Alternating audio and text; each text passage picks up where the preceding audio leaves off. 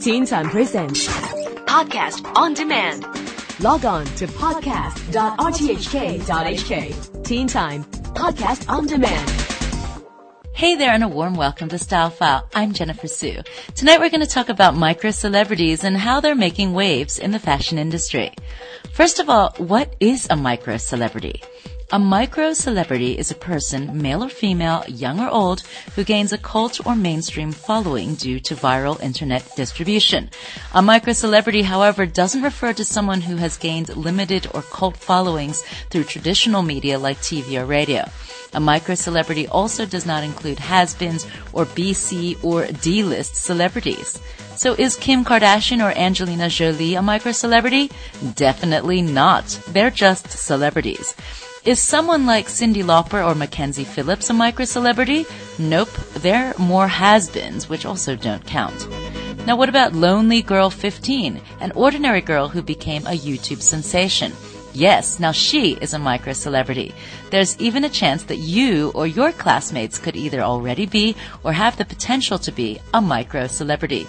If you Google the term, you come up with 52 million results.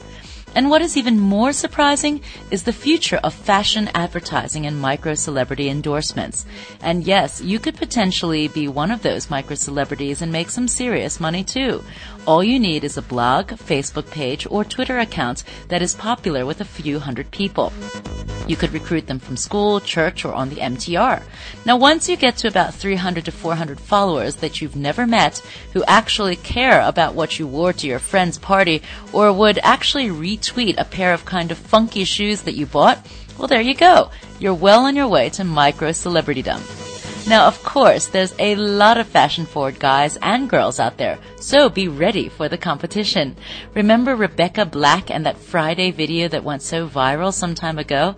Yep, she got to that micro celeb status a bit quicker than the rest of us, but she's still got to maintain her five seconds of fame status.